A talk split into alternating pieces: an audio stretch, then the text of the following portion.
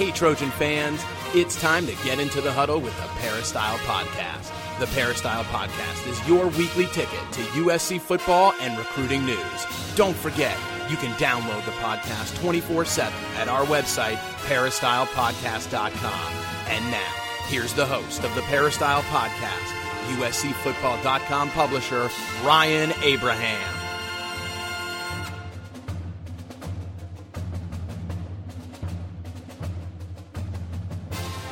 Hey, Trojan fans, welcome to a very special edition of the Peristyle Podcast. We got our friend, our good buddy, Yogi Roth, uh, joining us on the show. Want to talk about him a little bit. He's got a new project going on. Want to pick his brain about USC football. You can follow him on Twitter at Yogi Roth. What's up, man? How you doing? I'm doing great. Thanks for having me on. I appreciate it. Yeah, no problem. We've had yeah, we've had you on the show before, and it's always fun to, to talk to you. And this guy, this is uh, for, if you don't know Yogi Roth is, he was former USC uh, assistant coach there. But if you want to switch life with someone, he's probably one of the, the, top five guys or so you'd want to do that with. He's a he, I love your Twitter bio where he's like, I'm a storyteller, an explorer. He's a world traveler. He's been an actor. Uh, he's a best-selling author. He wrote a couple books from PA to LA, and then co-wrote uh, "Win Forever" with Pete Carroll. Uh, just he's all over the place, traveling all over the world, and got a new project called Life in a Walk that we're going to talk to in a little bit. And he's on TV a lot uh, for the Pac-12 networks. You, you, can see him on the Elite Eleven with on ESPN. So so much good stuff. He's around football all the time, and then he's like, "I'll just go to, you know, Peru or something and just go surfing down there." So it's pretty good life to be Yogi Roth, I think. wow, that's a great uh, intro, man. much appreciated. Much appreciated. I want to know who the, the, other four guys are. That's what I want to find out. Who else is on that list? Ooh, that's a good question. I'd have to. I mean, I don't know. You've, I'm going to put you number one for now. Maybe some Hollywood actor or something, but um, yeah, I mean, this is the kind of this is the thing when I I I forget the first year I first met you, Yogi, but like one of the times you're coming down to practice.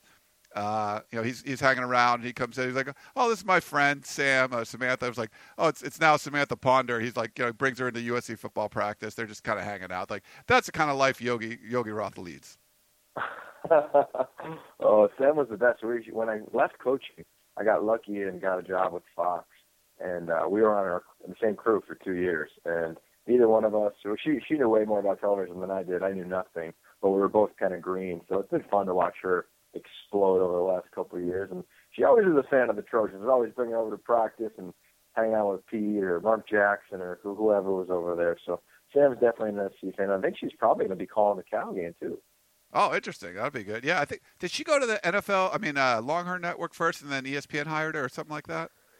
Yeah, she left us at Fox, and uh, she went to Longhorn Network for a year, and then just exploded when Erin Andrews left. She uh, slid right in, and she's been crushing it, man. She she really, um, of course, like she's beautiful, but um, she's as smart or smarter than majority of male football analysts I'm around. I mean, she's been around the game. She's been dealing with the football, throwing it since she was a kid. I mean, she really understands the game and savvy around coaches and interviews. So I think the sky's the limit for her. And who knows, she'll probably have her own show on The View or Oprah or channel, something someday soon because she's she's crazy talented. Yeah, it's great. I mean, that just meteoric rise right there. And I was like, wow, I, I remember meeting her. Like she's the now the college football. Like that's the. I mean, if you like ESPN, don't like ESPN, whatever. Like the you know the college football show on Saturday mornings, man. It's just I don't know if it gets much better than that. That's that's a, the pinnacle. That's great that she got on there. Yeah, I think it's a, it's the greatest show in the history of sports television. To me, it's College Game Day, and yeah. um, every week they break it down and kind of give you some unique analysis. And Sam clearly adds a ton to the show. Uh, well, I wanted to let people know where they can see you on television. The Elite Eleven is kind of more of a, it's not on all the time. You can check that on ESPN, but what let people know what you're doing on the Pac-12 networks too. Yeah, no, I love the Pac-12 networks. You know, I, I was really lucky to get there when it started, and it's kind of like building a staff. You know, when you go to a new program or a new coach comes in, kind of like it is going on at USC now, and you really get to piece everything together. You appreciate all the small vin- small wins and the little things along the way, and um, they let me be, you know, one of the college football analysts every weekend. I'm calling a game for the most part. I'll do studio shows during the week. I have a new show airing now called One on One, where I get to sit down with every head coach and talk everything outside of X's and O's that really dive into their coaching philosophy, which clearly I like being around Pete and, and having co-authored that book with him. And uh, and then they also let me uh, produce a documentary series on uh, the team across town on UCLA. So we do that every week. So it's really become a place where all of my creative desires, from producing to writing to being on air, to hosting um, can really be satisfied, and and I love it. I mean, I, I'll stay there as long as they'll let me because I do think that it's going to continue to grow, and um, you, you see where TV's trending now, and it's really to these networks based around these conferences, and we get to know the kids and the players, and you know, I, I know these teams inside and out now. I've been doing it for a couple of years, and clearly been at SC for four years prior to that. So it, it's been a blast, man. And for everybody who watches it, we appreciate it. And for those of you who don't, uh, make the change. I mean, it really is compelling television regarding your favorite school, SC. Um, yeah, great stuff. Check it out on the Pac-12 networks, and uh, Yogi does a lot of awesome work on there. Um, people don't know too. I'm, I'm, not sure they kind of realize that you people starting to get to know you as one of those like quarterback gurus. And I want to talk about Bruce Feldman's book, The QB. We're going to have him on a podcast probably later on the week or something. And you're featured in that book quite a bit. But you were, a, I mean, you started your football career as a wide receiver. You were a walk-on wide out of Pitt that, you know, at Pittsburgh. You end up getting a scholarship, and I think you were playing in front of Larry Fitzgerald, right, or something like that. In the video games, I was in front of Larry Fitzgerald. he pretty much beat me out after about a few practices. Okay, well that's understandable. That's tough, you know. but that's how you got started, is more as a wide receiver. How did you kind of transition into uh, working with quarterbacks so much? Well, you know, obviously I'm not the biggest of guys. I was never the fastest of guys, so I had to beat people with my mind. And after my freshman year, I played as a true freshman, and then uh, got put on scholarship after starting a couple games as a sophomore. And I just kept always trying to stay ahead of um, ahead of the game. And I always think that the development, especially for receivers, their first year you learn the routes. You know, you're seeing it with the young receivers at SC now. Your second year, you really start to understand half of a defense. You know, the half that's closest to you, the outside backer closest to you, the safety closest to you, and obviously the corner. And in your third year, I think is where you can develop and try to see the whole field. And for me, I thought the best way to do it would be to learn from the quarterback. So I was lucky, and I kind of probably uh, went through those phases of learning quicker than normally. And so I started watching film with the quarterbacks ever since you know my freshman year ended. So I've always been obsessed with the position. Um, and then when I got a chance to go to SC and really get a master's degree in football from you know from Pete, obviously Lane when he was there, and Steve Sarkisian and everybody in between, um, the QB position, the entire offense was built around. You know, this is before up-tempo offenses really became the trend. So to understand the West Coast offense here, I played in the run and shoot, and then be able to mold it with the uh, innovativeness of Lane and Sark at the time. Um, and Pete clearly wanted to try anything unique. For me, it was the perfect breeding ground. And the fun part for me is that when I was a young coach, you know, I used to meet with Sark every day at 6:30 in the morning. We'd go through QB school, and I then I would go out during our lunch break. You know, some guys would play basketball, some guys would work out. Well, in the off season, I would actually take a ball and go play quarterback, and I would go on to Howard Jones Field and I would take drops. You know, I would make sure my footwork was right. I would see defenses. I'd get other GAs or equipment guys or student workers to come out and play you know, the defensive front, the backers, the safety shell. Just so I always thought that I can't teach it unless you have done it. And clearly I had played the position, so I had to do everything I could to be able to speak with conviction and get these kids to be confident in me. And of course, there's so many coaches that have never played the quarterback position, let alone football, and are ridiculously successful head coaches. I mean, that's obvious. But um, for me, I really wanted to drop into the position, and I fell in love with it. And when I left coaching, having the opportunity to be a part of Elite 11 was always unique because, of course, I miss coaching every day, and you miss the influencing of the kids. But in Elite 11, you have the best of the best, right? You've got I get to meet a thousand CEOs, you know, that type of mentality, a thousand high school captains every year in the off season and get to go through that process. So I think my perspective, being a non-quarterback position player, is probably unique to the rest of our Elite 11 staff. And when, when you look at Bruce's book, I think I always came at it from just a little bit of a different POV because of that and how I learned the position. Yeah, it's been great. If you, uh, it's uh, the Elite Eleven is really it's a fun uh, experience for me. We've seen it down. You know, there's regional events down like a mile from my house that Redondo Union High School. Uh, they've moved it up. It's now kind of part of the opening. Uh, it was up on the Nike campus the last couple of years. And uh, Bruce's book goes about the 2013 year, and uh, some great stuff there. So definitely check it out. We'll talk to Bruce uh, later on the week, but Yogi's in the book quite a bit. And uh, for the Elite 11, though, it was this last year. Um, USC had a couple guys up there that were committed. Uh, Sam Darnold and Ricky Town. Uh, Sam more of a underdog kind of guy, under like maybe underrated and Ricky Town was more like the five star guy that everyone kind of knew about. But there were some questions about him, and we got to do a. Yogi was nice enough to do a video with me, and we put it up on uh, on Scout, um, you know, about you know what the the quarterbacks and stuff were doing. But I want to maybe kind of d- dive into that a little bit too, and just kind of get your thoughts on on both of those guys. we can pick either one you want to start with, because I know you had some really interesting things to say about those guys. Yeah, they're both great young men, um, to be honest, and, and not just giving you the PC comments on it, but you know the quarterback position in general. Um, they all should be amazing young men. I mean, that's just the position. So to to be dropped into that group isn't that big of an accolade, but that's the truth for these kids, and that's where I would start. Uh, when you look at Ricky, um, he's a man who, since I believe since he was a sophomore, really had a bullseye on his chest in terms of being known around the country. You know, getting offers from places like Alabama, you know, like USC, huge schools around the country. When you watch this film, uh, his competitive temperament is what jumped off. And a lot of times in the Elite 11 process, when you watch film and see a guy who's been offered everywhere, at the time Ricky was committed to Alabama, and their offensive coordinator Doug Nussmeier, who I've known for a long time because he was with Sark at the University of Washington, you think to yourself, it's a no-brainer. I mean, this kid just has to show up and do above average, and he's going to get an invite. And that didn't happen with Ricky his first couple of times out.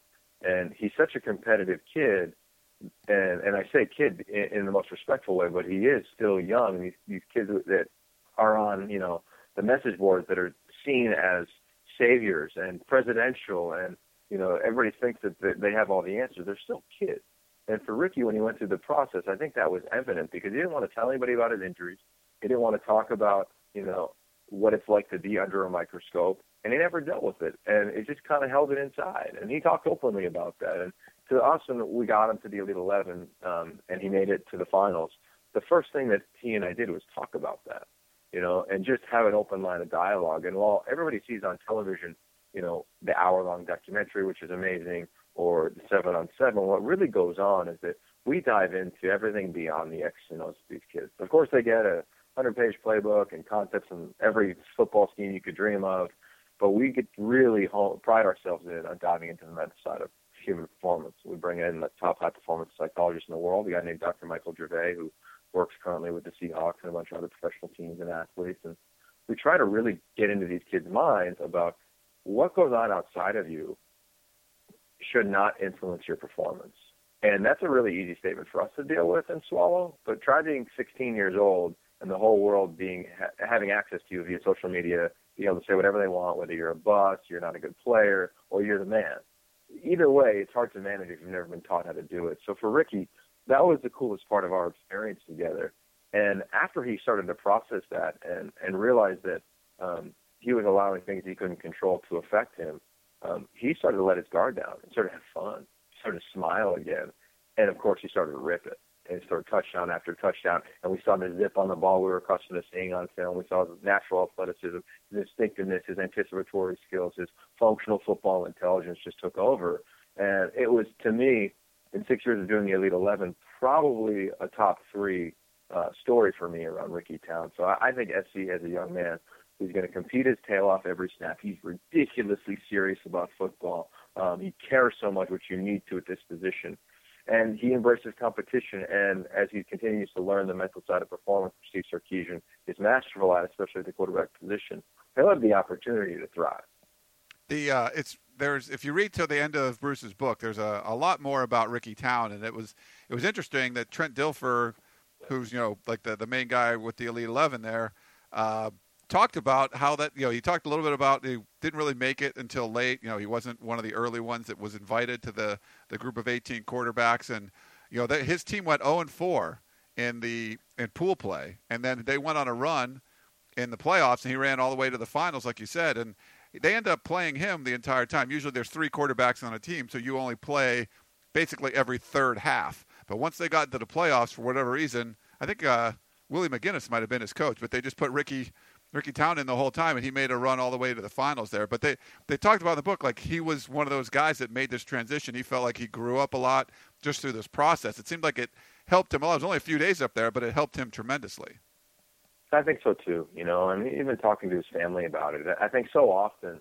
Uh, I mean, you're at all these events, you know, these seven on seven tournaments, and the, the tournament ends, and you go up to the kid, and the first question from everybody is, "How'd you play? You know, are you happy with your performance?" Unfortunately, uh, it's not did you have fun?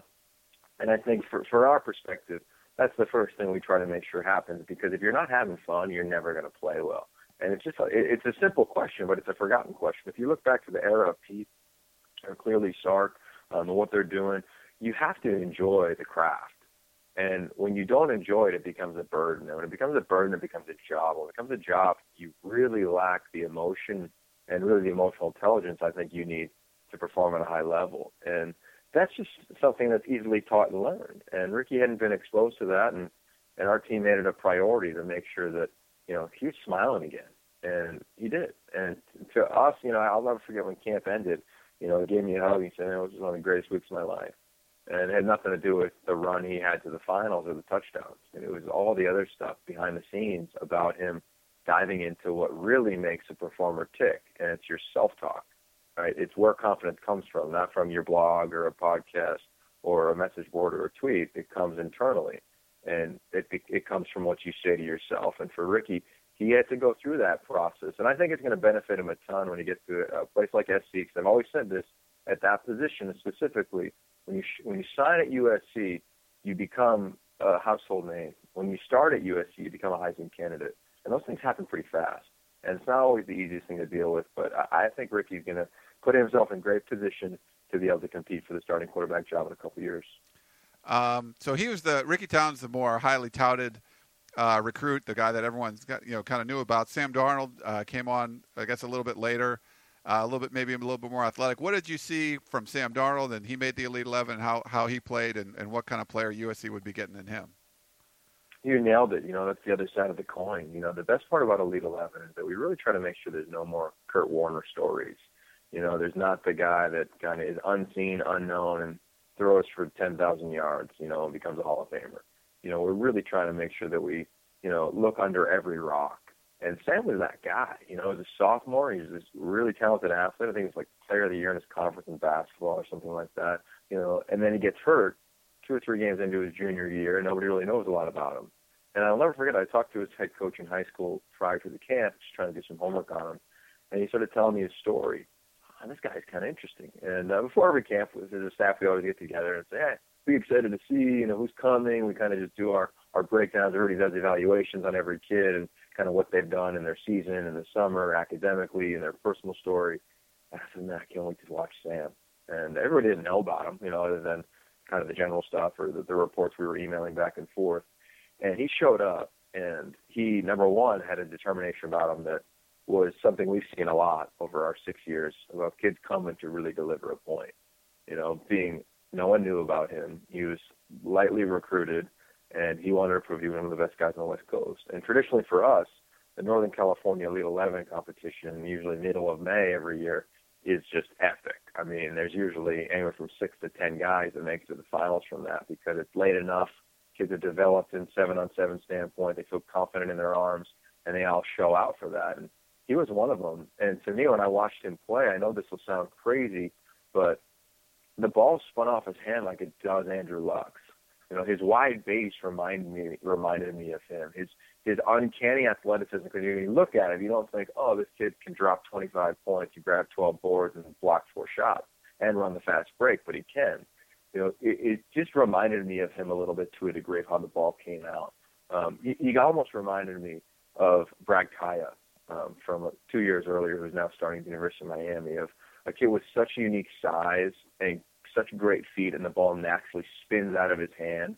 That once his body kind of grows in, grows into his frame, and he continues to learn and grow, he's going to be fine. Uh, what what it, what I really liked about him, above his physical traits, was his mental traits, and that's what I learned at the finals.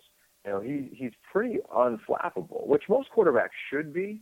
But you know the two minute drill that I do during camp, we try to make this as chaotic as humanly possible. And for the most part, Sam Darnold was even keel throughout the whole time. You know, he understood what we are teaching in the high performance uh, lessons that we're teaching about, whether it's breathing, quieting your mind, positive self talk. We took all of those things, and you're watching it play out.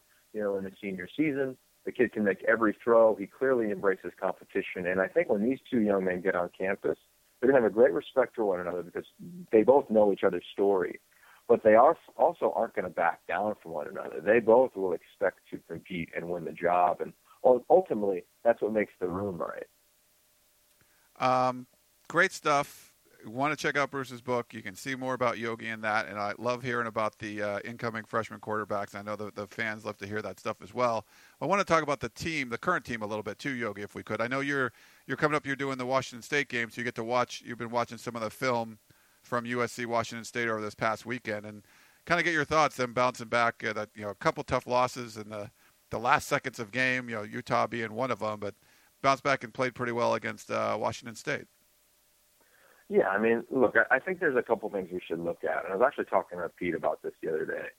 When you look at when um, the Pac-12 networks kind of got going, and you look at uh, maybe the last year or so of Coach Carroll at SC, last year or two, the staff started to change in this conference, and they started to put more resources behind football programs. And then all of a sudden, when USC went on probation and lost the scholarships, what used to happen in the past is we'd sit in recruiting meetings and we'd look at a kid and say, oh, I don't know if he'll start for us, but we don't want to play against him. Let's offer him. And you knew you could get him. Well, that didn't happen for four years. And it allowed everybody in the conference, when you add that plus the money from the TV deal, to be able to hire better coaches and to be able to recruit players and develop pipelines. So first and foremost, I think it's really important to just understand the landscape of the Pac-12 and how competitive it truly is, because because it is that. And week in and week out, you don't know who's going to win. I mean, I've, I've had Colorado the last two weeks. They easily could have beat UCLA, and they probably, if they don't turn the ball over, beat Washington. And they're a team that, you know, if you just look at the box score at the end of the end of the game, you'd think, ah, oh, they're just kind of on the doormat of the Pac-12. But that that's not the case. Outside of the games against SC, they played everyone competitively. So I think first and foremost, it's important to do that. Secondly, I think it's important to get to the truth about at least what I'm seeing on film, and I'm sure what you're seeing as well, versus what I'm hearing sometimes. You know, I go on different radio shows, and you know, I was on one last week, and they asked me if uh, Steve Sarkisian was on the hot seat, and I couldn't believe I was even asked the question. You know, uh, I think when you look at the season, there are maybe three or four snaps away from having one loss. You know, and that is um, a credit to I think the talent that they have, and also a statement about the truth of where this team is at. Anytime you get a new head coach, I believe it takes a full calendar year to implement everything because it's not just about the play calling, it's not just about the execution, but it's about the preparation, it's about sleep, it's about how they eat, it's about how they go to class. It's a whole mindset, and it changes every time a new guy comes in, regardless of how closely uh, aligned one may be from a philosophy. You know, people can argue, or Lane and Sark are the same kind of guy. That, that's not the case at all.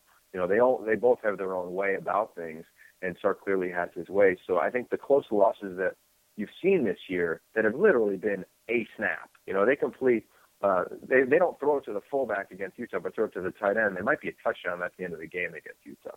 You know, clearly everybody can imagine uh, the ASU game and just knocking the ball down. So, and then of course the Boston College game was the one that was kind of a shocker where they, um, you know, they got phys- you know really beat physically um, up and down the field in the latter part of that game. So, I think for SC fans, um, it should be uh, some excitement, um, some promise. It's going to be fun to see what happens clearly in the last month of the season because um, there's some fun games. Cal has the ability to light up a scoreboard. You know, obviously the UCLA game, I've been following them all season long. They have as much talent as the majority of teams in the Pac-12 conference, specifically on defense, and of course Notre Dame game. Everybody's going to just naturally be cranked up for that. So heading into the final month, I don't think uh, anyone should feel the sky is falling. Um, everyone should be disappointed in a couple of the losses, but the SC program is in, I believe, the perfect hands. I think he's the perfect guy for this job, and he's going to get them back to where everyone wants. It's just in a much more competitive program, a competitive conference than it was when, for instance, Pete Carroll came back. The uh, it's interesting. Some really good points there. Um, we've seen, and one of the things I guess when when USC hired Steve Sarkisian, there people were talking about, oh, it's kind of a Lane Kiffin 2.0 thing. There's concerns and stuff about that. Um, but we saw Steve Sarkisian take a team that was 0 12 at Washington and make them pretty good. You know, to go from you know horrific to competitive. Uh, do you think there's a difference between doing something like that and then taking a, a, pretty good team and making them great or making them you know compete for championships? Is that do you think that's translatable there?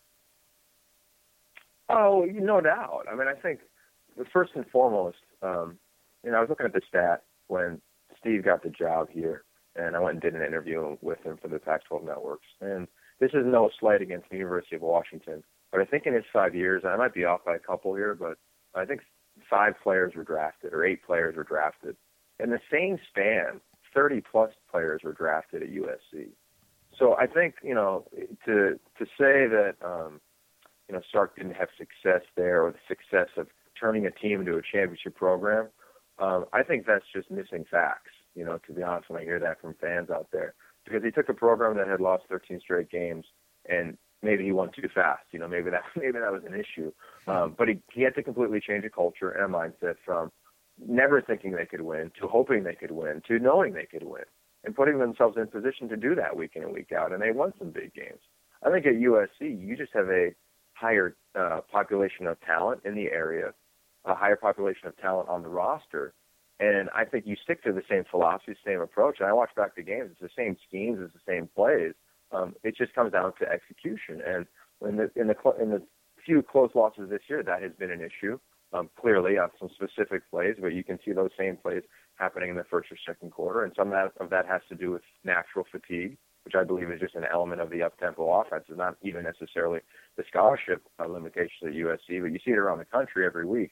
You know, when teams are playing 100 snaps a game, there's more explosive plays versus when you played 60 snaps a game because of the mental errors, because of uh, just being exhausted, not lining up properly. You see it across the country, not not just at SC every week. So I, I think 100% he he can make the uh, uh, he'll make USC into a national contender. I don't even think it's close. I think they're two or three plays away from having one loss and being in the discussion right now. No, I think you're right. Yeah, I did a I did a stat story showing like most of the time. SC should have won those games. I mean, you're putting that, that situation there. You know, I don't know what to say. It's unlucky or whatever it was at the end of the game, but Usually well, in that situation. I, I, read that article. That was and that was awesome. That was a great graphic. Um, I, I think that's just, just the way the ball bounces. Go back and look at, and I know SC fans will do it. You go back and look at the run that Pete had, those five years, top five in the country. There's a multiple games every year where the ball just bounces USC's way. I was on the stat.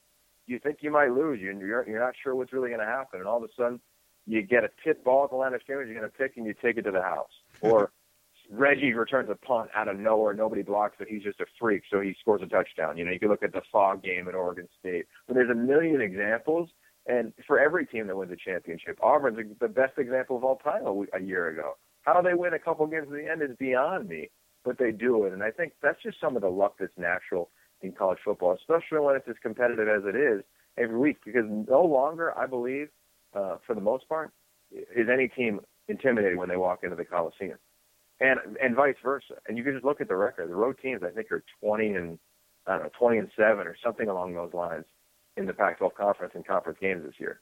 So teams are confident, and that's just I think the, the fundamental truth of, of this conference right now. Um, well, great stuff there, Yogi, on the uh, the quarterback recruiting, the Elite Eleven, and the, and the team. And I wanted to talk about this project you're doing too. Uh, Life in a Walk is the new one that you're doing. I checked out. There's a, if you go to lifeinawalk.com, Life in a Walk. So L I F E I N A W A L K dot com. You can kind of check out the trailer and stuff, or you can follow them on Twitter at lifeinawalk.com. But I wanted to kind of get your thoughts on it and let, and let people uh, kind of know what you're doing there. It looks like a really cool project that can help everybody. Yeah, you know, Ryan, thanks for asking. Um, to me, I've been lucky to be around some really cool stuff in, early in my career, uh, but this is a project that um, means more to me than any of those, and and you'll get it for obvious reasons. But fundamentally, uh, my dad was diagnosed with prostate cancer, and many of your listeners um, have been around it, whether intimately or with someone that they know. And they thought they removed all of it, and all of a sudden, a couple years later, um, he went back for some tests, and they realized that they hadn't. And that's when it hit me between the eyes. And I was that guy, just like I was when I was coaching, and especially when I left and got into the entertainment community. Um, you're just hustling. You know, you're working your tail off and you're not returning phone calls. You're not flying home to visit. And all of a sudden, you're missing out on some of the simple joys that happen between parents and children. So I basically flew back home and I asked my dad to go for a walk. And he said, Sure, where do you want to go? And I busted out a plane ticket. And I said, Well, meet me in Portugal and we can talk all about it. and he goes, What? And I said, Yeah, let's go for a walk in Portugal and Spain along this pilgrimage called the Camino de Santiago. And for those of you that, that aren't aware of what that is, it's probably the most famous pilgrimage in the world. It's an amazing walk, and it be, you know it began you know, thousands and thousands of years ago, and it's become popular over the last probably 10 or 15 years. And to me, it was an opportunity to take a guy who's been a hero of mine forever on a place that was quiet, that nothing could bother us, that your phone wouldn't work, and ask him every question I could dream of. And it was really unique because I, when I came back from the trip, I started asking a lot of my male friends, fathers, uh, you know, Bruce Feldman included, and sons, uh, some of my peers, kids are my age, and, and I learned that as we get older, we're supposed to get more mature, but really what happens is we lose the depth in our relationship. And the greatest example uh, I could give you is my, my life. At 10 years old, I'd sit in the driveway until my dad got home at 5:30 every night and make him throw me 100 divers. Throw me another one. Throw me another one. I'd tell him all of my day and what I traded for a lunch and who I beat in one-on-ones at recess or whatever happened. But as we got older and you get asked how your day is, yeah, my day was cool. It was fine. It was all right. And you lack all of the depth and the detail. And it hit me between the eyes that I, that I was living, and I was that example. And I never wanted to say the sentence, I wish I'd spend more time with my dad. So I took him on this trip, and we filmed the whole thing. And when I came back and got into the edit room and started watching all the footage, um, it hit me that we had something and we had a film. And since I left coaching, um, I've been doing uh, documentaries for the last six years. From I uh, did one on Sark and Jake Locker, my first year out, called Three for the Show, on Jake coming back for his senior year, to obviously the Elite Eleven every year, or doing the Drive the last few years. Um, but I've been involved as a producer but I never directed anything. And I wanted to really challenge myself and get out of my comfort zone. You know, the coach's quote is, be comfortable with being uncomfortable. And I, and I had a sense that I needed to get uncomfortable. I said, I challenge yourself to direct something. You've never done it before. Let's see what happens. So uh, we started a piece of this film together, and I kind of just started doing it. And we got to about 80% done with the movie. And I said, all right, let's pause, and let's see if we can finish this film. And there's a few ways you do it. One is you sell it to a network. So we had a bunch of meetings with networks.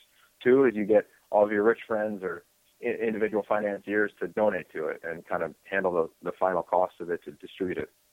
Or three, you do what is kind of popular now, which is crowdfunding. And I thought, let's try crowdfunding because I really want to take this story and create a conversation around it because I found the more and more people I talk to, it would affect. And it would make someone stop, pause, and call their parents. Stop, pause, ask themselves if they have been spending enough time with the people they care about, whether it's a boyfriend, girlfriend, partner, sibling, mom or dad. It didn't matter, but my little film was influencing. So I said, let's take it to crowdfunding. Let's partner with Indiegogo and let's tell this story. And we did. And we started it about 30 days ago. You know, we got 10 days left in the campaign, uh, starting today. And with the goal is to raise 50 grand. And I've been pretty much funding the, the film by myself. And the money will, um, first and foremost, allow us to complete the movie from coloring to mixing, paying for music, uh, graphics, just, just making it epic. So so hopefully people can enjoy it and appreciate it. But what I learned, Ryan, and what influenced me the most was that as this trailer, this four-minute trailer at lifeonawalk.com started getting shared around social media, I started hearing from thousands, literally, of people around the world, from Europe to South America to Japan to across the street, about how this four-minute video forced them to think about their loved ones and stop and go spend time with them. And that's when I realized that my little film turned into something a little bit bigger. And me just being a nudge to, to other people to spend time with other, you know, their loved ones became a conversation. And maybe if people on your podcast take it and share it, and the next podcast take it and share it, or whoever they start to tell their friends, and maybe this little conversation may become a simple movement around spending time with the people you care about. And I have no problem being vulnerable and opening up my heart and telling my story because I almost screwed it up you know, and luckily I did. My dad's kicking butt. He's doing awesome now. That's great. So for for me, I want to share this story with as many people as possible because I think it is a it is a fundamental element that all of us, when we lose someone or something bad happens, we always pause and say, "Wow, that really gives me perspective on life." Well, that's one of the two words in, in the dictionary that I hate. You know, perspective. You should live with perspective, I believe, and I was taught that on this walk with my dad. That's that's captured in our film. That's awesome. I mean, just a, such a wonderful story, and I hope it does make people kind of think about their loved ones there. You don't necessarily have to go buy your dad a, a plane ticket to Portugal, but you can go have coffee or something, and, and I mean, maybe won't have the same effect, but uh, just just try to get people involved in their families a lot more. It's it's made me think about it too, which was great. Yeah, no, you're exactly right, and I get asked this all the time. Well, what if I can't go to Portugal? Well, that's fine. You got to define what your walk is, and for me, my favorite passion in life is traveling you know, my dream is to just continue to travel and explore the world. So I, I mixed my favorite passion with a guy I wanted to learn about. So yeah, whether it's going for coffee or sharing a simple joy with someone, go do it. And, and that's also the part of what Indiegogo.com and, and, and I did with, with our website at Life on a Walk is we created these perks. So if you want to get involved in the film, you have to do it with somebody else. So whether it's um, going to a game, you know, somebody this weekend is going to the Seahawks game and he's bringing his dad and his brother. So we created a perk and I leaned on the relationships that I had and Pete can hang out with them and he's going to go to practice and go to the game. Or let's go to the Pac-12 championship and hang out with me with your dad or your mom or whoever, or go to a Pitt game, or go to the Lakers versus the Trailblazers. Uh, whatever it is, we've got a lot of really cool perks, but everything was built purposely around making sure people spend time with one another and have a conversation. So um, it's been really fun, you know. And the last ten days, you know me, man. Now it's time to compete and finish strong, and and see if we can continue to reach out and, and get people talking about it. But to be honest, it's not about reaching the fifty thousand dollars to me. It's about reaching another fifty thousand people. And that's the challenge I put out to your viewers. Go watch it. Take five minutes out of your life. And if you love it, which I, I think you will, share it with three people. And ask them to share it with three people. And that's how we get this thing going. And um, hopefully we don't have anybody saying the sentence, I wish I spent more time with my dad. Oh, yeah, awesome stuff. Definitely check it out, lifeonawalk.com, and, and watch a trailer, tweet it out, put it on your Facebook page and stuff. It's really cool. But when I, when I was looking at it for the first time, I didn't realize, like, so you must have made a conscious decision to film it before you kind of went out there, right? I, how did that come about that you actually wanted to film this walk? Besides going on it was a huge step, but then wanting to film it too. Uh, what made you come to that conclusion?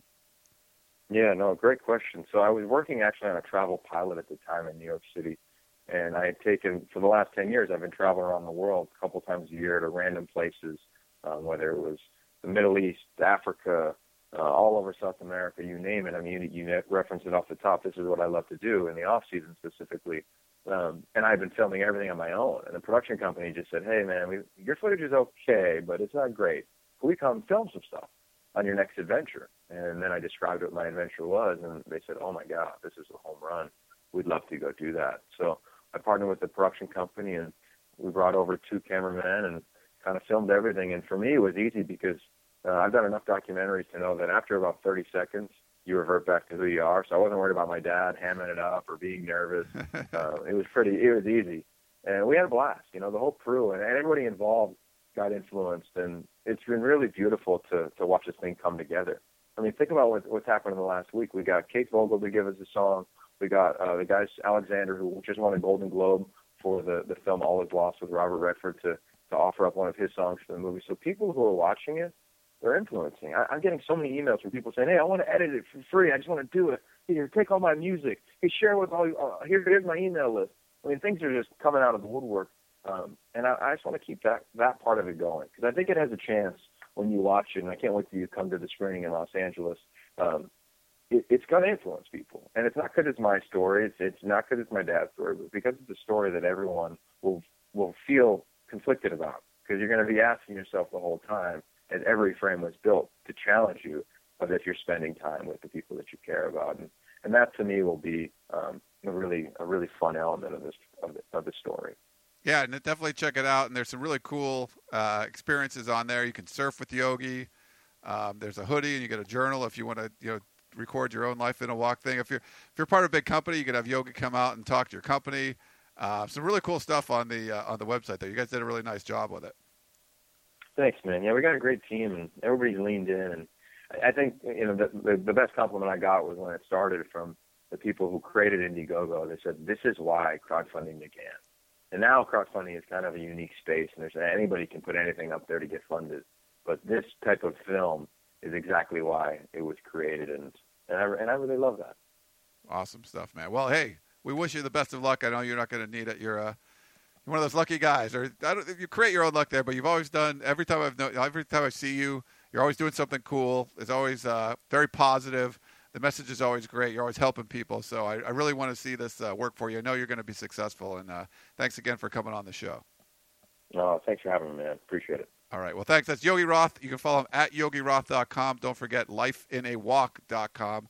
Check out the trailer there. Four minutes of your life. Just watch that and it could change your life. So thanks to Yogi Roth, and thanks for coming in on this very special edition of the Peristyle Podcast. We're going to be back with another show a little bit later on the week, talking with Bruce Feldman about his new book, The QB. So stay tuned for that, and thank you very much for tuning in.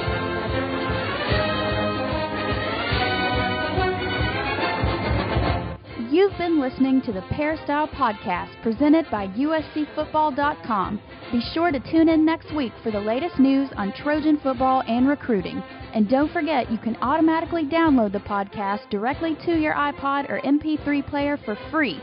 Just click the iTunes link on peristylepodcast.com or search for Peristyle Podcast at the iTunes Music Store.